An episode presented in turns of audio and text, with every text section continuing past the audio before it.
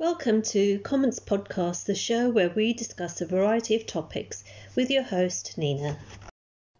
Many nations across the world have had to instigate lockdowns in order to reduce the upsurge in COVID 19 cases throughout the pandemic. Many governments advised their citizens to work from home and children to be homeschooled whilst uh, their schools remained shut. However, since the lifting of uh, the lockdowns, not all children have returned to school in the UK and elsewhere. It is estimated approximately 100,000 children have failed to return to full time education, and there is no account of the reason for their prolonged absence. Many of these children's education will be severely impaired. It is suspected that many of these young children will be subjected to exploitation and being lured into county line gangs, or worse still, become victims of abuse. The education system paralysis during lockdown affected children primarily from dysfunctional families and homes for whom school offers structure, support, as well as a well needed daily routine. These young vulnerable children could be lost forever in an education which has till yet now not accounted for the reasons for their absence. Attendance records reveal a large number of over 100,000 children who have had prolonged period of unauthorized absence from school. Many of these children need the state to intervene and follow up each individual case to ensure they are absent for a valid reason. More importantly, authorities need to ensure none of these children are cases of abuse or have been coerced to join the labyrinth of criminal county line gangs who recruit younger children as mules to transfer drugs from urban city centres to rural areas in the UK.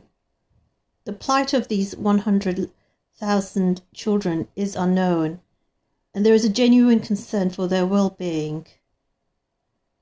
At the very minimum, the impact on these young students is losing out on their education as a result of being out of the education system for at least one year throughout the course of the pandemic and resulting in a lost generation. The onus is primarily upon local councils, education authorities, social services, and other partner agencies to work closely with the schools to monitor these absences and follow up any concerns raised. Children should not be neglected and relegated to being num- nameless numbers on a register. It is the duty of these authorities to investigate all prolonged absences of children from school and ensure that they do not miss out on their education. Evidently, there will be cases of safeguarding concerns uncovered, and it is even more crucial that social services and teachers ensure these children's care is prioritised. It is inexcusable to ignore the plight of children who have failed to return to school following the lifting of lockdowns. This is the current situation within the UK. However, the charity Save the Children has, on previous occasions, issued warnings that globally millions of children will never return to education. This may be the case due to a variety of reasons from financial constraints and increased poverty as a result of the pandemic or other social familial pressures. Unfortunately, girls will be impacted significantly, and many will be compelled to leave school and marry early in developing countries due to the rise of poverty experienced by many families during the onset of the pandemic. The number of forced marriages will inevitably increase among young girls who will lose out the most on their education. However, young boys will still be compelled to leave school early in order to find work to support their families financially. Resources really need to be ploughed by, by governments to protect an entire generation of young children from the impact of the pandemic.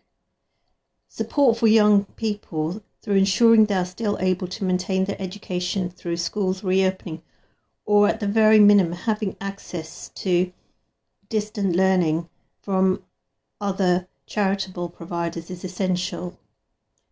Children need access to education for the best start in life. Not only does it open doors to opportunity, but also contributes towards developing their skills to improve their future financial and employment prospects.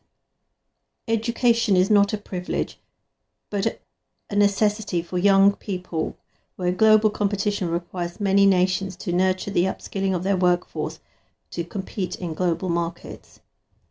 It is of grave concern that thousands of children, a lost generation, will be missing out on their education, with a huge number not returning to school and inequalities to opportunities increasing. Some children may drift into a life of crime lured by criminal gangs. Others suffer from becoming victims who which will have a long lasting impact upon their lives in the future.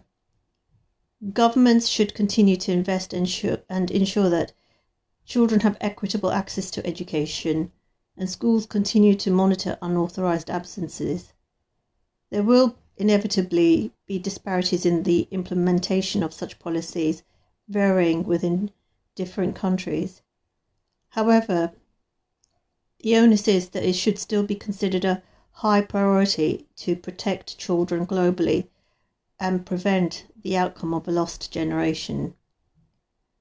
Governments must make education a priority by producing and implementing COVID 19 educational response and recovery plans to ensure the most marginalised, vulnerable children are still able to access and continue their learning.